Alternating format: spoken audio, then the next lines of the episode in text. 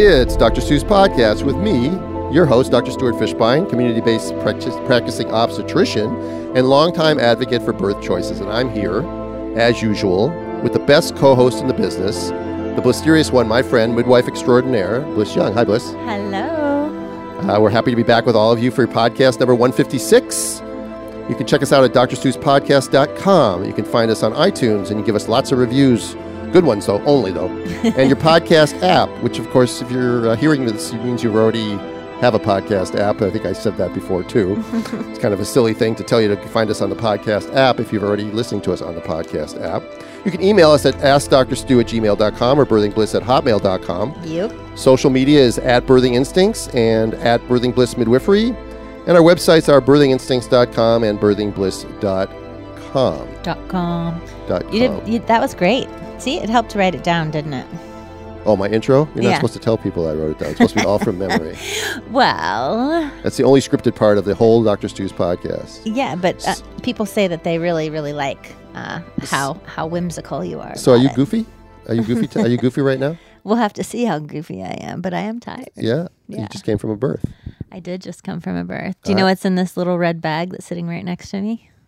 Placenta. A placenta is on our couch. We're going to show it to John afterwards. We're going to give John a tour of his placenta. We did a podcast once when Brian, it was called Kung Pao Placenta. Yeah, because we were talking about placentophagy. Uh-huh. And so I titled the podcast Kung Pao Placenta. Like, people can look it up. It's one of the early podcasts that we did funny. With Brian. So tell us a little bit about what you were doing this morning. And then I'll tell you about what I was doing this morning, because I was at a birth also. Oh, that's kind of fun. Not for very long, but I was there. Birth. So this was my second birth this week, and she was a second-time home birth mama. She hired a new midwife this time. I think she just wanted a different energy, although she had a great birth the first time. And you know her. She's come to see you a few times. She had a loss last year.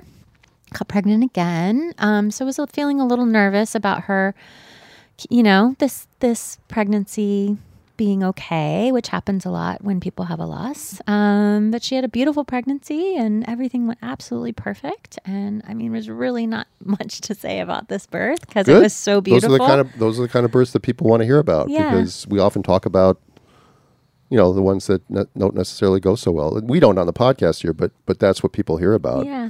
So with a second-time mom, I usually don't check their dilation. I just kind of wait for them to follow their instincts. Mm-hmm. But she was feeling like she got in the tub and then she got out of the tub. And she said, I think it really would help me if you would tell me where I am. And I was like, I'll check you. If you want me to check you, I'll check you. You know me, I'll do what they want. So I checked her, and she was, probably about 8.5 centimeters. She was doing great. And I said, that's such a good feeling, by the way, when you have a multip who's like 8 to 9 centimeters. Yeah. Because it's going to happen. It's almost over, right? Yeah. And I, of course, was watching the clock because I knew I had to get up here, and I was like, I don't know. Hayes and I were talking about it. I'm like, I don't know if I'm going to make it. So then her water broke, and within 15 minutes, she was having her baby. She was really pushy on the bed and wasn't sure she was going to be able to move, but I told her we would help her, and she got in the tub and got on her hands and knees, and her husband assisted the catch with me. Was he in the tub, or was he out of the tub? He was out of the tub. Okay. Their baby was exactly 40 weeks, by the way, on the nose today. And her last baby came a couple weeks early, so she kept feeling like she was late, but she was exactly on time. But the baby had so much Vernex that it was actually hard to do the APGAR scores. Hayes leaned over at one point. She's like, I'm not really sure what the color is. And I said, I think the baby's fine. And I kept listening. Baby didn't open its eyes. Tone was good. But I'd feel the cord and listen to the resps, and everything was great. So I was like, things are fine. But it was one of those babies that you're like, is this baby okay? It looked like it was sleeping. It took 20 minutes for it to open its eyes. So that was interesting. But did it cry? And it didn't really ever cry either. It took a long time. And it was the lungs were wet for a couple of hours. She was a little concerned. And felt like, she kept asking me, is this okay? Is this okay? I'm like, let's just give her time to work it out. And so we actually I don't know what they're called, those little things that you can do percussion on a baby. Do you know what I'm talking about? Like cupping, sort of? Yeah, they do them in the hospital. And I said, gosh, I wish I had one of those things. And she goes, I do. And I'm like, that's a weird thing to have. And I guess her daughter had bronchitis or something at one point, and so they had to do that. So she had one handy. Couldn't you, like, use a little shot glass or something like that? I was doing it with my hand, but I could tell that that would be better because it has kind of a cone to it. Mm-hmm. So anyways, after I did that, it went to sleep and sounded so much better. I couldn't even hear the heart rate when I was trying to do the newborn exam because it still had lungs were still so wet. So, but totally great. Great birth. Great. Fabulous. So there was some exciting news for me last week. Yeah. And Beth too. We had our 2 seconds of fame. I saw it. Yeah, I know. We had a cameo on Dancing with the Stars. Yeah. With the Vanderbeeks. Yeah. They had a little side story on James and Kimberly, and they were pregnant with their 6th baby. Yeah. And Beth and I have been involved in the last 4, so this will be the 5th that we're involved with. Mm-hmm. And the first one, people know her story. The first one she had it in a hospital. And the second one she was going to have in the hospital with the same doctor, and it turned out that Joshua was breech. Mm-hmm. And so she ended up with me, and she tells her story a little bit in the documentary Heads Up, The Disappearing Art of Breech Delivery. Oh, yeah, uh-huh. She really never intended to have a home birth, and now she would. Now she doesn't even have us in the room when she gives birth. Right. It's just her and James. Right. And we're just standing out in the hallway with the door shut, usually waiting for her to tell us to come in. Mm-hmm. Because, her last birth was very funny. She's one of these people that speeds up at the very, very end. So she was talking. She was walking the stairs. We were all down in the house. And I was looking at the chart the other day from her last birth. And it's something like at 4:32, she's walking up and down the stairs and talking to us. And 4:44, she goes into the bathroom. Baby's born at 4:47. So it's like she's talking to us, and 13 minutes later, she has a baby, something like that. So I thought it was really awesome that they also on the show talked about their losses and wanted to bring more awareness to loss and people think that everything in TV is always staged, but I'll tell you what, this was not staged. I asked Kimberly if she wanted to come in first and have me scan her, be sure that everything was okay, and she said no. Yeah, courageous. She said if this isn't okay, then 20 million people will see how we handle. Good for her. A loss. That's amazing. Yeah. So kudos to James and Kimberly. I mean, they're wonderful people. They are. And if you've seen a picture of them and their family, I mean, they've got 5 kids that are all under what? How old's Olivia? I mean, I don't really know. She's probably 9. Yeah. Maybe 9 years old. They're such a cute family. Yeah. And they look almost all exactly alike. Every one of the kids is a beautiful blonde kid. Anyway, so that's exciting. That is. Yeah, I still have 14 more minutes and 58 seconds in order to get my 15 minutes of fame, though. This doesn't count? Your podcast? Yeah, no, it does not count. We're not famous? No, you know what I mean. And so then I had a birth this morning, but it was very quick because we had to transport. What was going on? Well, her first baby was a breech home birth, and her second baby, she had an abruption at 32 weeks and ended up going in and having an emergency C-section. Baby's fine, but she was bleeding a lot, so she had to go in and have an emergency C-section. And that baby was also breech. And then this baby was, of course, breech. All right. And she broke her bag today, and she was 35 weeks and 1 day. And I was going to go and take care of her anyway with Beth because we'd been at her other births, or I'd been at her first birth. The second birth, she never made it the term. And she wasn't really my client, but Beth called me in the middle of the night and said, well, she broke her bag of waters. So the plan was, if she was still breech, for me to come on board with it, like on the couch type thing, except that it couldn't really be on the couch because she was breech, but got there, and we were listening to heartbeat, and baby's heartbeat was 150, and then with a contraction it went down to the low 80s, and then it would come back up again, and we heard it through a couple of, I checked her, and she was only 3 to 4 centimeters. Yeah, good choice. And frank breech, so she had to go in. Yeah, sorry, Mama. And that was a good choice. So is she delivered now? Yeah, she had a C-section. Not urgent. They actually took their time. It's sort of funny. They redid things that, like, we tested the fluid at the house with the amnia indicator, but it was clear that she had ruptured. And then I examined her, and she's got, I'm feeling butt and a leg. I mean, baby's in frank breech, so I can feel the butt. She's left sacrum transverse, and the legs are going up the right side. And then when they get to the hospital, the midwife that went with her, I think maybe it was Beth or maybe it was Laura, I don't know, one of the midwives that went with her texted me saying they're doing a sterile spec exam. Mm-hmm. All right, to confirm rupture. Mm-hmm. It's like, I know, but we did confirm rupture, and I've already examined her, and she's got no. I mean, I'm feeling the baby. Yeah. And then they did an ultrasound, which is, you know, I understand that. So obviously, she was having variables, but they weren't anywhere as deep as they were at the house. Mm-hmm. And there was even a moment where the patient said to the midwife, "Says, can I just leave? Can I go home?"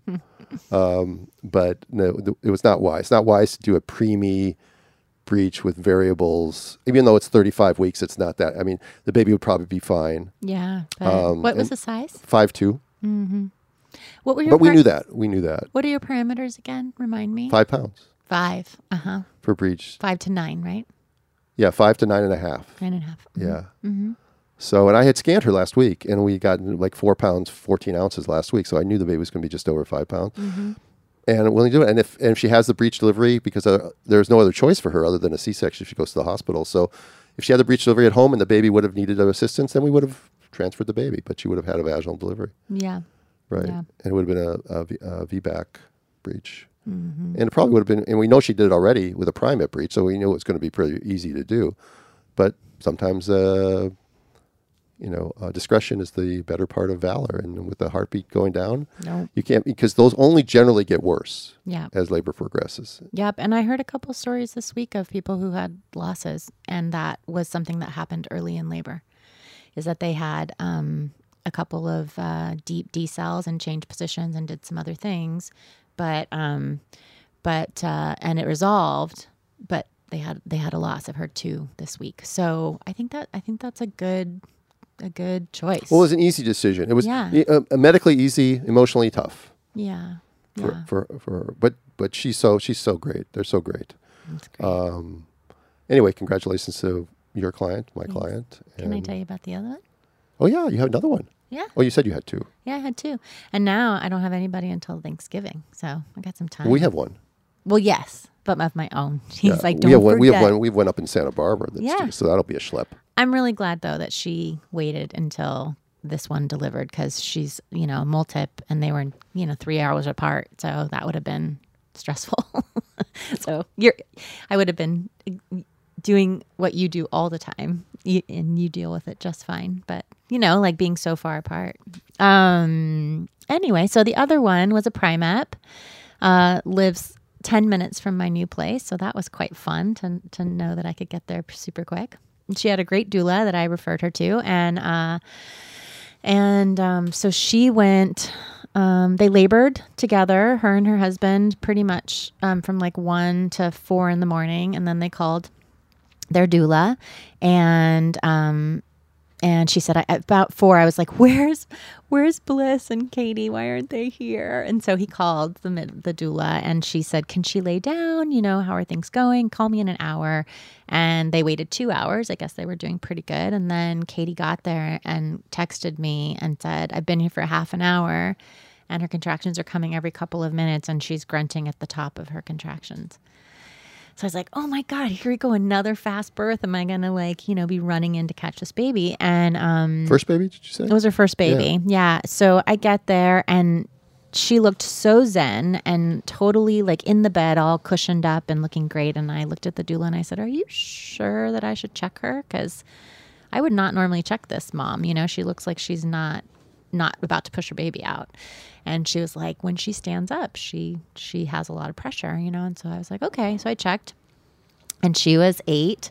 And so I said, why don't I fill the tub for you? Why don't you go into the other room so you don't have to hear the noise, and, maybe take a shower or sit on the toilet or something. And so she did. And about 5 minutes later, her water broke and she started pushing. And I was like, we're never going to get the tub full. Hayes wasn't there yet. How many times does that happen? It's this is not happening. I know. But it did. So we got the tub full enough that she could get in. And then she ended up pushing for a couple of hours. We even got out and got on the stool and did, a couple other things. She ended up delivering. We tried side lying on the bed. She had a lot of progress on the stool. But her back was really hurting her. And so she was like, could I lay down? And I was like, yeah, sure. And so instead of getting her back on the stool, we just put her on her back. Lithotomy, right? Yeah.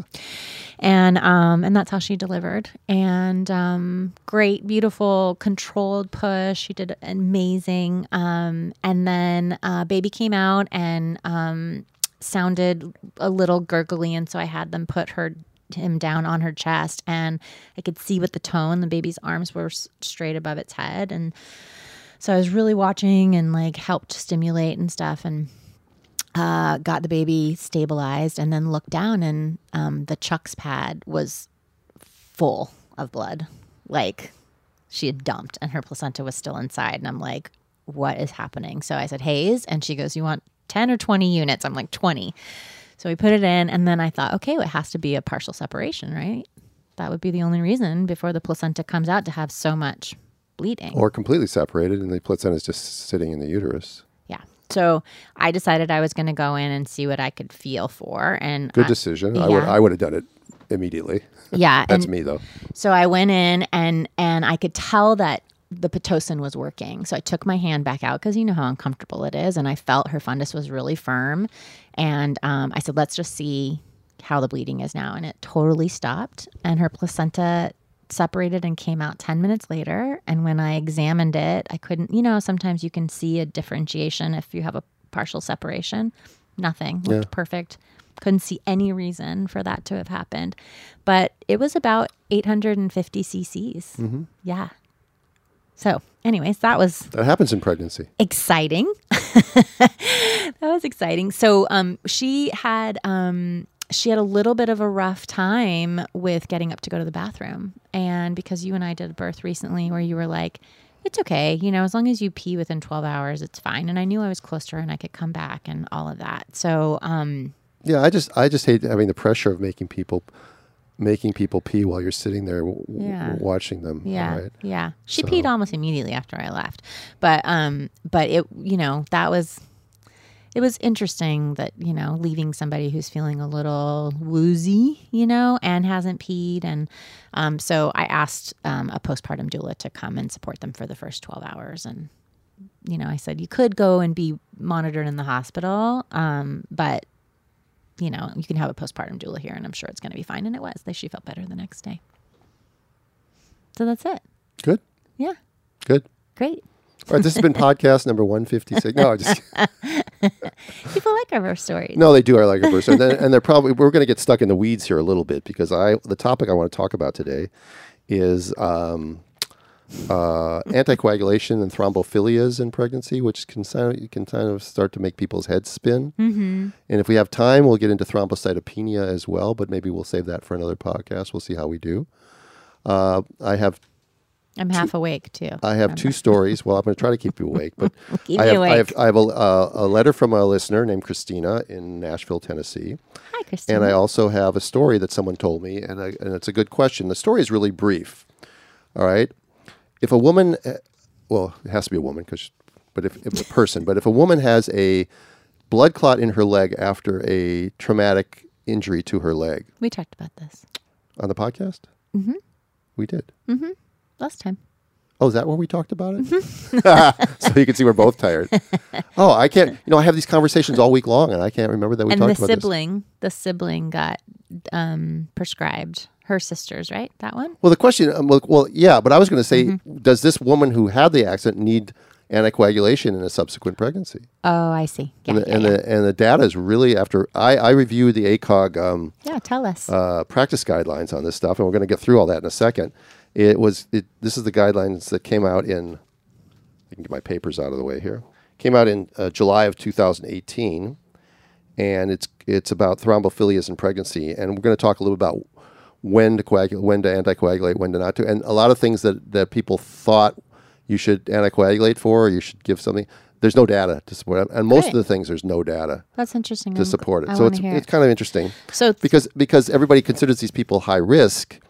And if they're high risk, then can they deliver at home? And the answer is, well, why not?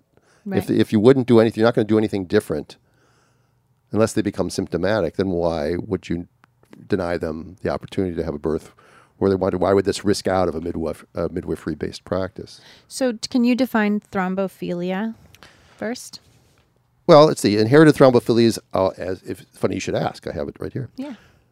They are associated with an increased risk of venous thromboembolism. So thrombophilia means loving of thrombuses. Mm. Philia is Latin for loving. Did you know that, by the way? Mm-mm. Phobia is? Fear. fear, right? Mm-hmm. So okay. Opposite. Yeah. Mm-hmm. So if somebody is agoraphobic, they're afraid to leave their house. Mm-hmm. If somebody is dogophilia, they love dogs. I don't know. I couldn't think of a good one. So anyway, we'll get to that. But that's really what it is. It's a tendency that pregnancy has a tendency to be a hypercoagulable state.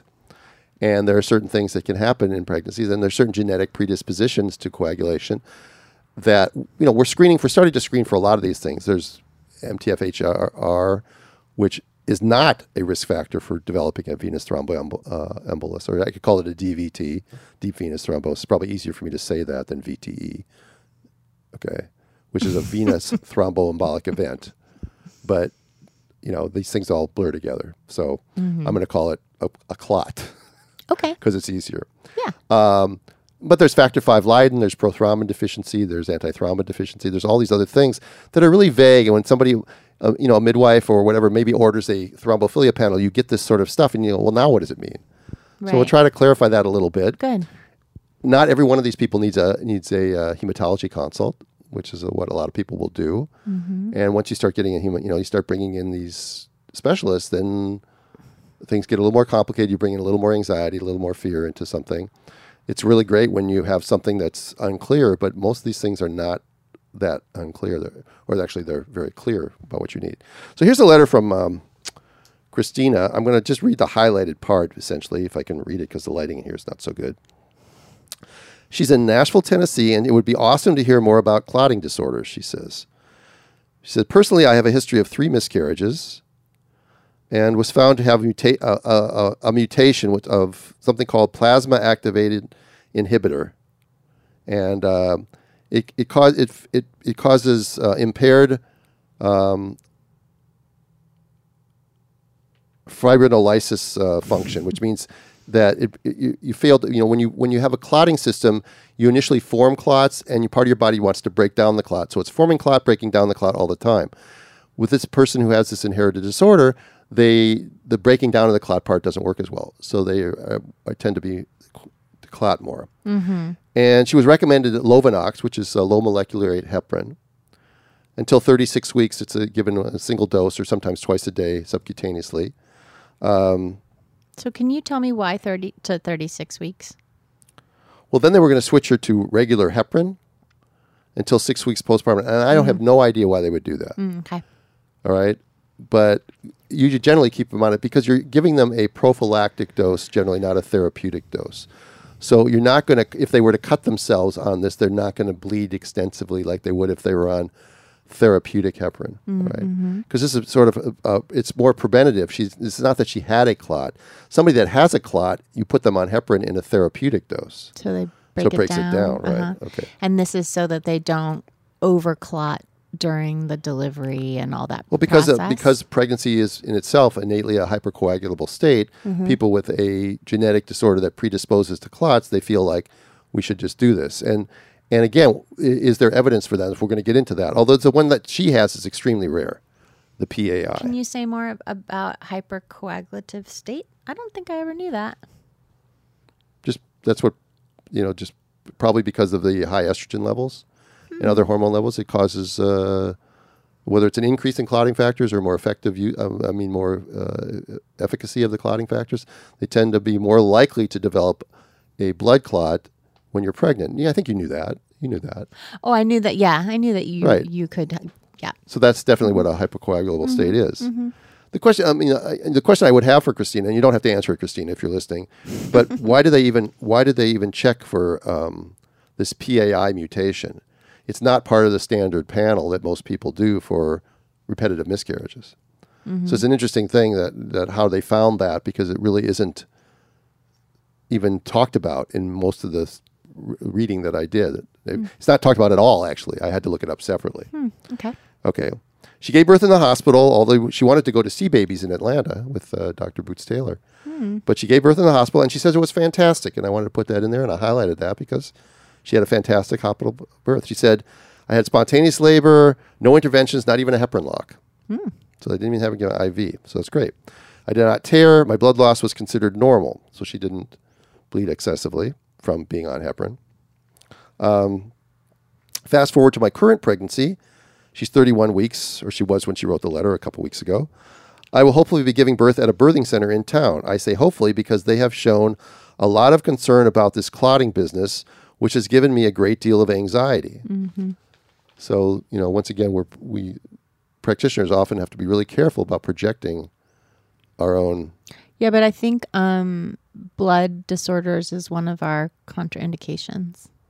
Well, then why would they have accepted her in the first place? That's a good question. Right. That's what I'm saying is that they accepted her and now they're giving her anxiety. Right. The birthing center sent me to a maternal fetal specialist to assess my situation. The conclusion of the specialist was that I should just stop taking all the blood thinners as there isn't enough evidence that my clotting disorder affects pregnancy. So completely opposite recommendation from her first pregnancy. Right. All right. So if I summarize for her, she's freaking out a little bit. She says, how can I do that? The thought is terrifying to me as it would seem to be the reason I was able to finally carry a child to term the first time. Yeah.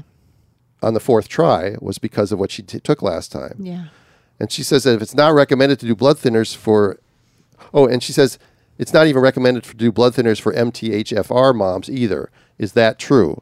And that answer to that is very simple. Yes. Oh. MTHFR is not a risk factor for blood clotting, a clot, a DVT, a VTE. Okay. She goes on and says, was it just a coincidence that I carried a full-term child and the blood thinners didn't actually do anything? I'd love to hear your take on this. All right. And the reason I think, Christina, the reason sometimes you're getting different opinions is because the science is unclear. Yeah. People don't know. Yeah. And there's no way to know whether or not the medicine you took in the fourth pregnancy caused you to go all the way to term.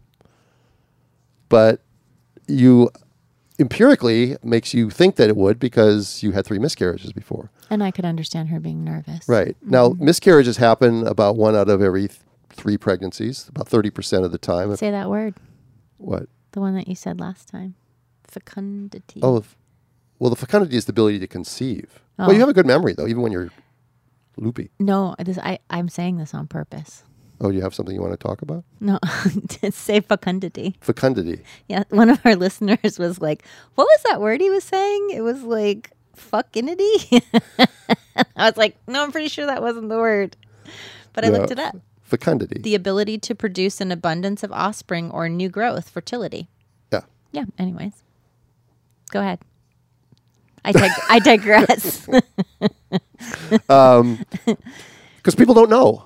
People don't know. Oh, by the way, it's really interesting. I got a an email today, or maybe it was yesterday, from some guy, a sound guy that is just a solicitation.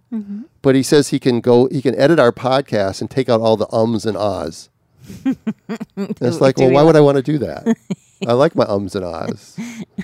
Yeah. So, yeah, whatever your name was, I appreciate the thought, but bugger off. Yeah. Bugger off. Well, that's pretty good. You're tough right now. Anyway, so we don't really know. That's the thing. So there's no way to know whether or not. But 1 out of every 3 pregnancies approximately will miscarry. So the chance of having 3 in a row will happen to 1 out of every 27 women. Okay. But gosh, that's hard. Which is only 4%. So that's why when we work up people for habitual miscarriage. We tell people if they've had 1 or 2, really don't worry, because 1 out of every 9 women will have 2 miscarriages in a row. And it's not that uncommon, 1 out of 9. But 1 out of 27, you're starting to get, okay, so you're getting up there. So they work it up. But some people, when they're older or something, they may want to be worked up a little sooner than that because they don't have as much time. So you said that this thing that they found out was not a normal workup for infertility. Not fertility. It's not infertility. It's for, because repetitive miscarriage is not infertility. It's because infertility means you can't get pregnant. Right. Right. Right. This is there's a word for it and I'm drawing a blank on it. What do you do though? What is the workup? What is the workup for multiple miscarriages? Well, there's all kinds of things. There's like a differential diagnosis that has 4 or 5 things. One could be anatomic. There could be something wrong with your uterus. So you might want to look at the uterus with ultrasound or a hysterosalpingogram to rule out possibility of a septum. Another one could be hormonal. Another one could be genetic. So there's mechanical, hormonal, genetic, infectious. Mm-hmm. So you culture for things like ureaplasma, chlamydia. Mm-hmm. And then another one is autoimmune. Mm-hmm. So those are the five that I remember then. And I'm really impressed that I remember that because this is going back to medical school or residency or something. Good. But I just remember there were five. I like that. Yeah. Okay. And so you go through them all, and then you actually direct your workup to the history. So you have to take you have to do a physical exam and a history on these people. And then you decide which ones, some people just do like the old algorithm method. They'll just order everything. Yeah. Mm-hmm. Right. And there's nothing necessarily wrong with that, especially if you're working with somebody who is short on time.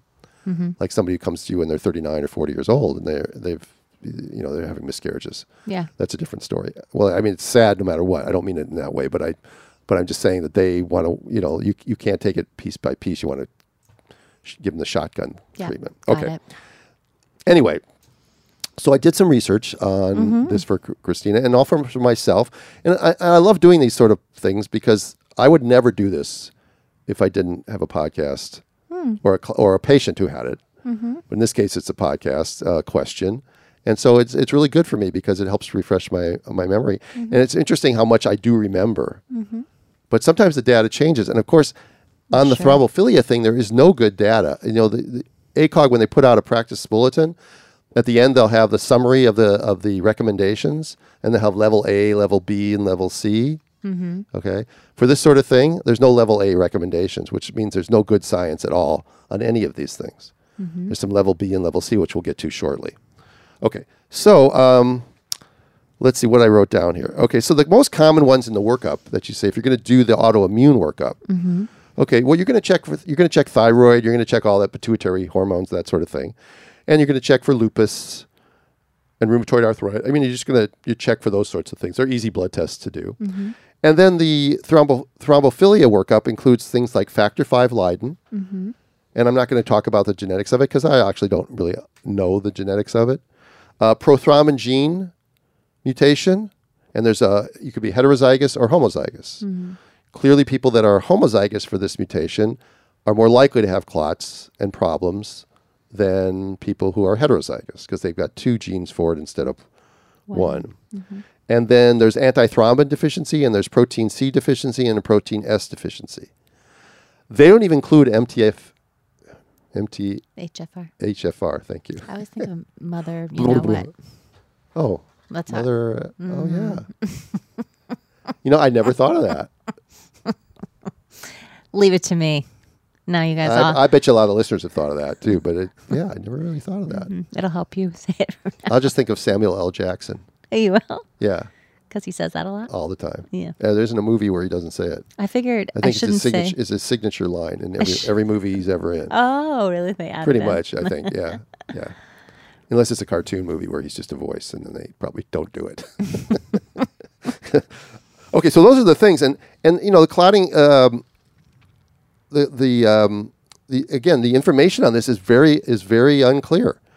So let's take a look and see what else I highlighted here, because we get to antithrombin deficiency, which seems to be one that is highly thrombogenic, but it's extremely rare. So I don't want to spend a lot of time talking about things that are extremely rare, but it should be part of your panel if you're going to order these sorts of things. Or, for a lot of us, we just would punt this to a hematologist. But, I wouldn't. But I think a lot of midwives around the country, they're not going to be doing this. Although surprisingly, a lot of midwives don't have access to consults very easily. So they can now know that they can order. And most laboratories will have what's called a thrombophilia panel. And you can ask them what's in there. If you have Quest or whatever lab you use nationwide, you can ask them what's in their thrombophilia panel, and you can customize it. That's great. I've customized mine, so I put in mine what I want, so that I don't have to check each box each time. I can just write thrombophilia panel, and I know what I want. Great. Okay, so briefly on the MTHFR. You did it. MTHFR, right? And, the conclusion is there is insufficient evidence to support assessment of MTHFR polymorphisms or measurement of fasting homocysteine levels in the evaluation of a thrombophilic etiology for a blood clot. MTHFR mutations by themselves do not appear to convey an increased risk of clot in either non-pregnant or pregnant women. So that's information that Mm-hmm. Because a lot of our midwives are now checking it routinely. MTHFR. Yeah. Yeah. And they're doing it more for the potential for giving folate. Yes. Prenatally, because why? Why? Because they don't process the vitamins in the same way. And what happens to people that are folate deficient? They have midline defects. Yeah. The babies, but unfortunately, if you don't get, sometimes our clients don't always come into care that early. So, this is something that I think patients should also be asking for, to know their status prior to pregnancy would even be better, because there can be a connection to infertility sometimes too. And they're not doing that. And also the things like spina bifida, tongue, there's a midline defect, tongue tie. Mm-hmm. But if you don't catch it, before the first trimester, and you're not already sublimating. Which I'm wondering why is it that ACOG recommends all pregnant women get a flu shot and a Tdap shot, but they don't recommend all pregnant women take like 4 milligrams or 2 milligrams of methylated folate. I think this is a pretty new mutation that we're learning more about, right? I mean, it's not something the last few years. It's been around long enough that they could have put out a statement on it, I think. Maybe they have. I just don't know. Okay. There are inconsistent associations between any inherited thrombophilia and recurrent pregnancy loss or stillbirth. So this is interesting, because the minute somebody has recurrent pregnancy loss... Over 2? Yeah, 3. 3, yeah, okay. Mm-hmm. Which is over 2.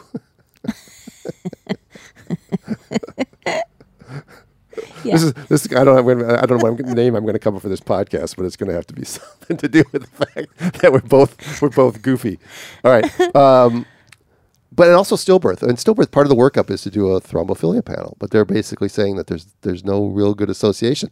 So if you have a stillbirth and you test positive for, say, Factor V Leiden, now you're saying to the person, well, okay, even though there's no evidence that you should give anticoagulation therapy to you, we're going to do it anyway because we feel like we need to do something. So we're going to give you baby aspirin. We're going to give you... If you had a previous stillbirth. Right. The next pregnancy. And then you happen to screen them and it happens to come back positive. But a certain percentage of the population carries this, and most people who have it never have stillbirths. Right. But you said that baby aspirin is, kind of just an insurance policy that it can't really hurt. Or something like that, right? Although I did read somewhere in here that you do increase risks of bleeding postpartum if somebody is on baby aspirin and heparin at the same time. That makes sense. Right. Yeah. Of course it does. Yeah. Right. It does make sense. Okay. So let's see. It says here, some meta-analysis and a retrospective cohort study have revealed an association between inherited thrombophilias and first-time pregnancy loss. Prospective cohort studies have found no association between inherited thrombophilias and fetal loss.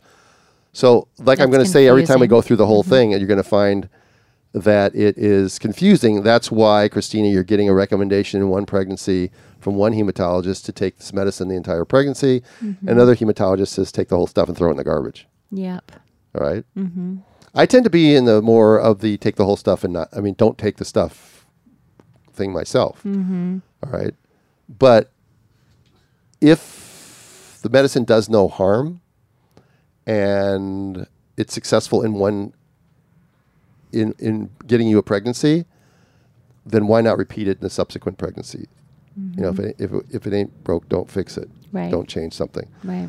So, but I understand why he gave her that recommendation, because he truly believes that these things don't matter.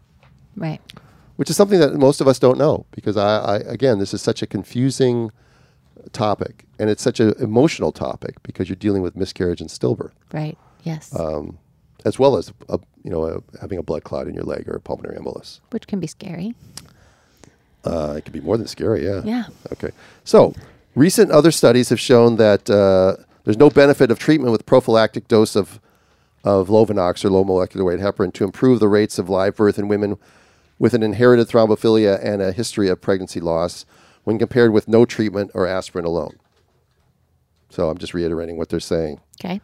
There's no association between stillbirth and either prothrombin or MTHFR mutations. There was, however, a weak association between maternal homozygosity for Factor V Leiden and stillbirth, with 2 out of 405 women in this study having that happen. That's still 1 in 200. It's pretty small. Mm-hmm. The authors concluded that there is insufficient evidence to screen for inherited thrombophilias in the setting of a stillbirth. Say that one more time. If you have a stillbirth, the conclusion of the authors that ACOG is quoting says that working them up for a thrombophilia is useless. Hmm. Which is funny because it's pretty standard. When a woman has a stillbirth, they get this mega workup because they're looking for any kind of thing they can find. Yeah. It seems to conflict with what we just said, too, about the possibility of giving them, you know, something for the next pregnancy if they had this, right? Well, I was saying what I was describing was what Christina has, which she had 3 miscarriages, and they put her on it empirically rather than having a stillbirth and then putting you on heparin next time. There's no, the data doesn't support doing that, although I've done it in the past. Yeah. Because you're grasping at straws. Yeah. Okay. You want to help somehow. You do. Yeah. So this is an interesting paragraph because it talks about preeclampsia, okay? There is insufficient evidence to conclude that inherited thrombophilias are associated with an increased occurrence of preeclampsia. All right. I got to move this pillow because my back is, I'm trying to look at you. There we go. That's much, much better. Some clinical studies have reported a link between Factor V Leiden and preeclampsia, severe preeclampsia, and preeclampsia before 37 weeks to gestation. However, multiple other case-controlled studies have failed to demonstrate such an association. All right? So anybody listening, this is what happens when you read a ACOG. It goes in circles? Yeah, a practice bulletin. Because, you know, they're not coming to conclusions. And I sort of like this, okay? They're putting it out there. They're not giving you an algorithm of how you're supposed to behave. Mm-hmm. They're giving information and letting you, the doctor or the midwife who've been trained to do this sort of thing, to take this information and then treat your patients as you wish. Mm-hmm. But anybody who treats patients as they wish with certainty that they know what they're doing is right needs to understand that they're, you know, that's a little bit overzealous. Fetal growth restriction. Yes. Something we come into all the time. Mm-hmm. Multiple case-controlled studies failed to detect a significant association between Factor V Leiden and fetal growth restriction. Okay. Another study found no association between fetal growth restriction and Factor V Leiden, prothrombin G mutation, or MTHFR. Again, so people that are growth restricted, I know that that people have done these autoimmune studies. Mm-hmm. Now, one of the things that is associated with these preeclampsia and with growth restriction is the antiphospholipid antibody syndrome and anticardiolipins. Do you know what those are? Mm. I don't either, actually. But okay. Right. They're antibodies that are circulating that are, for whatever reason, it's an autoimmune thing, and in some people who have these antibodies, you have that, and there is a significant thing. And for that, sometimes you use corticosteroids to decrease their immune response. And you can find that you can get some better results, but that's a different topic. But I just want to say that these clotting things they're very loosely associated, or they're associated with nothing. Okay, placental abruption. Okay, these things leave us more questions than answers as I'm reading along here. Yeah. There's insufficient evidence to establish a link between thrombophilias and placental abruption. Mm. Prospective cohort analysis of Factor V Leiden, prothrombin, and pregnancy outcome found no association with placental abruption. However, a meta-analysis of case-controlled studies reported an association between placental abruption and both homozygosity and heterozygosity for Factor V Leiden, and a link between prothrombin mutation, heterogeneity, and placental abruption. So, it's like, are we detecting a pattern here? Yes. All right. Yes. Wake up! I want to make sure the listeners are staying awake. But you know what? I know that this isn't our typical, maybe we should go off and do another birth story or something, but I think this is so important because people don't see what I see every day as far as questions go. But Christina's question and the question about the lady who had an orthopedic accident, got a blood clot, now should her sister or whatever else get, these things happen. I get these questions all the time. Yeah. And it's important that we can tell people, yeah, you could take anticoagulation therapy. You could not take anticoagulation therapy. There's no way to know whether or not it's going to make any difference. But the data doesn't support doing it. Well, that's informed consent. That's what that is. Yeah. I mean, that's what we need to do is tell them that there's no data, but it's not going to necessarily hurt, right? That's what I'm getting. Yeah. We need a, what do you call that? The synopsis? We need like the cliff notes. That's the bottom line, right? Okay, good. Yeah, well, that's what Dr. Stu's podcast is famous for, is the bottom line. Good. Right? Okay. So low molecular heparin, which is the Lovenox, did not reduce the rate of recurrent placenta-mediated pregnancy complications, including small for gestational age or pregnancy loss at or after 20 weeks, early onset preeclampsia, or placental abruption. So again, the data doesn't think. So the recommendations, let's see, for who are candidates for thrombophilia evaluation. So who should get worked up? Mm-hmm. Okay. So this reminds me back of when in 1979, I took a second year of medical school. I took a laboratory medicine class, and my laboratory medicine professor was, I can vision him. I can't remember his name, but I can see him in the head because he was a bald guy. Could have looked like George Costanza, only taller. Mm-hmm. Okay. And he always told me, don't order a lab test unless the result is going to change your management. Yeah. It's a very straightforward thing. Yeah. So what does ACOG says? It says screening for inherited thrombophilias is useful only when results will affect management decisions. Right. Yay. Yay. All right. Go ACOG. All right. Did I say that? You said that. I know. Targeted assessment for inherited thrombophilia may be considered in the following clinical scenarios. A personal history of a DVT. Mm-hmm. Okay.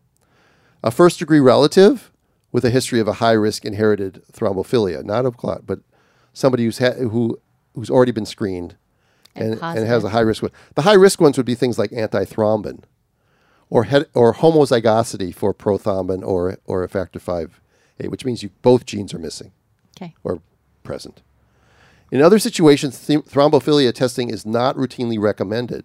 Specifically, screening for inherited thrombophilias is not recommended for women with a history of fetal loss or adverse pregnancy outcomes, including abruption, preeclampsia, or fetal growth restriction. I think I'm beating that point to death, but this is a summary. Mm-hmm. Because there's insufficient clinical evidence that antepartum prophylaxis with unfractionated heparin or low molecular weight heparin prevents recurrence in these patients. So in other words, they're telling you, yeah, you could screen them and they may test positive, but there's no treatment that works for that anyway. So why are we doing that? Right. Okay. Although testing for inherited thrombophilias is not recommended, testing for the acquired antibodies present in antiphospholipid syndrome should be considered in the setting of recurrent pregnancy loss or stillbirth. Okay. Because that you can do something about. Obviously, that's why they're suggesting it. Yes. Because if you can't do something about it, don't test. They wouldn't accept. Yeah. Yeah. That's why you're the best in the business. You're just really, you're really quick at getting these points. I'm one-eyeing it over here. I know. That's why I said wake up. Okay. What laboratory tests are recommended? Okay, Factor V Leiden, prothrombin, and antithrombin, and protein S and C are the ones that are recommended. Okay. When you do screen. Mm-hmm. Okay. So I don't know where this PAI, that Christina had screened for. I don't know why they would have screened for that, but maybe Christina will enlighten us and I can give that up. Maybe one of her family members has it or something. Who knows? Mm-hmm. Okay. Whenever possible, laboratory testing should be performed remote after 6 weeks from the thrombotic event. Mm-hmm. And while the patient is not pregnant and while she's not taking anticoagulation therapy. So if somebody has a miscarriage and you're going to draw a blood type on them, to make sure they don't need Rogam, don't be drawing your antithrombin or your thrombophilia panel at the same time. Mm-hmm. You want to wait at least 6 weeks. Got it. Right. If someone has a stillbirth and you're looking for, one of the things we draw sometimes on a stillbirth is we do something called you drew a blood test for fetal hemoglobin, and I can't remember the name of the test, to see if there was a maternal fetal bleed. It's a Kleihauer-Betke, I think is the name of the test. Like the crossing. Mm-hmm. Looking for a cause. It's called a Kleihauer-Betke, actually. Mm-hmm. After two guys, I guess. Named Kleihauer and Betke. Okay. What if Becky's a girl? You know what? All these things were named after guys. I know. It was a joke. Yeah. Okay. Becky would be the first name and not the last name anyway. Yeah, Betke, not Becky. Oh, God. Okay. So lastly on this one, summary of recommendations. Yeah. I wanted to just say that these are level B recommendations. And the only one I wanted to talk about was that screening with either MTHFR, mutation analysis, or fasting homocysteine levels is not recommended. So, you know, if you're going to do the MTHFR, it's not because of pregnancy loss or stillbirth. You do it for your other reasons that some of our midwives here in Los Angeles are doing it. That's part of the routine panel. So can I say something about that? You have to ask permission. Yeah. Since when? I always ask permission. But so I was talking to Alex, who's our friend, midwife, and who's got a great podcast herself called the Under the Hood. Under the Hood podcast. It is a great podcast. I really like her podcast. Yeah, it's they're very prolific too. I don't think she does anything else, but she and Patty are just podcasting all the time because every time I open my Instagram, they got a new podcast up. That's how we're supposed to be, but we're getting better. We don't, you know what? We're busy. We're great. Anyways, so the insurance doesn't cover this test, and it usually costs out of pocket. Which test? For clients, the MTHFR. It's about $100. So Alex, oh, really? Alex suggested, which I think is really a great idea, is to do the Ancestry.com or Ancestry test, that one, and it tests for all of these other things, and it includes MTHFR, and it's about $100. Does it include like Factor V Leiden and those sorts of things? That I don't know. We should look into that. All right, that's going to be your research for next. Okay, text me because I will not remember as soon as I walk out of this room. Well, you're going to go home and you're going to listen to this podcast once it's posted. It's true. Right? I do listen to the podcast. You do. So my kids were laughing at me one day because I was listening to the podcast and they were like, "Are you listening to your own podcast? That's weird." And I'm like, "No, because I like to hear what we talk about and if we're supposed to bring something up next time." And yeah, it's not like watching your own, it's not like watching your own television show or something like that. It kind of is. Is it? I think it is. But we're not acting. No, we're not. No. This is the us. And it is important because it's hard when you're busy in your busy life and you're up and your hours are screwed up to always remember what you said. Yeah. And who you said, like I was talking about the lady with the trauma and you said, "Oh, we talked about the last podcast." Like between podcasts, I talk about so much stuff. Yeah. That there's no way that I know who I talked about it to. So and if I was going to keep track of that, I would go nuts. Yeah. I would go nuts with the data. So yeah. So and what else is on your mind? Because we don't have time to get into anything else today. But I just wanted to the sky with diamonds. Oh, dun, dun, dun. That's what's on Blyss my mind. This is my neighbor now, and she lives across the street from a movie theater, like I used to for years. Mm-hmm. So, and we both love movies, right? And I invited you finally, and you didn't want to go to any of the movies I wanted. There was nothing showing that I wanted to see. I saw Ad Astra, and I liked it. Yeah, I liked it too. It got really bad reviews, but I really liked it. I enjoyed it. I hate reviewers. Okay, that's a strong word. Unless they write good reviews about our podcast, and then it's fine. No, but I look at the Rotten Tomatoes and stuff. Mm-hmm. Yeah, and sometimes it'll say the reviewers give it like a splat, mm-hmm. but the patrons give it a 92. Yeah. Yeah. So Ad Astra was pretty good. What else have you seen recently? That's it. I've been moving. That was the first movie I went to in a while. Yeah, there's nothing that I've seen that's come out recently that. I want to see Judy. Judy. In the Sky? Oh, Judy in the Sky. No, right. That's loose. Oh, what's Judy? Oh, Judy's about Judy Garland. Judy in the Sky. That's too good. This podcast is going to be called Dum Dums on the Couch.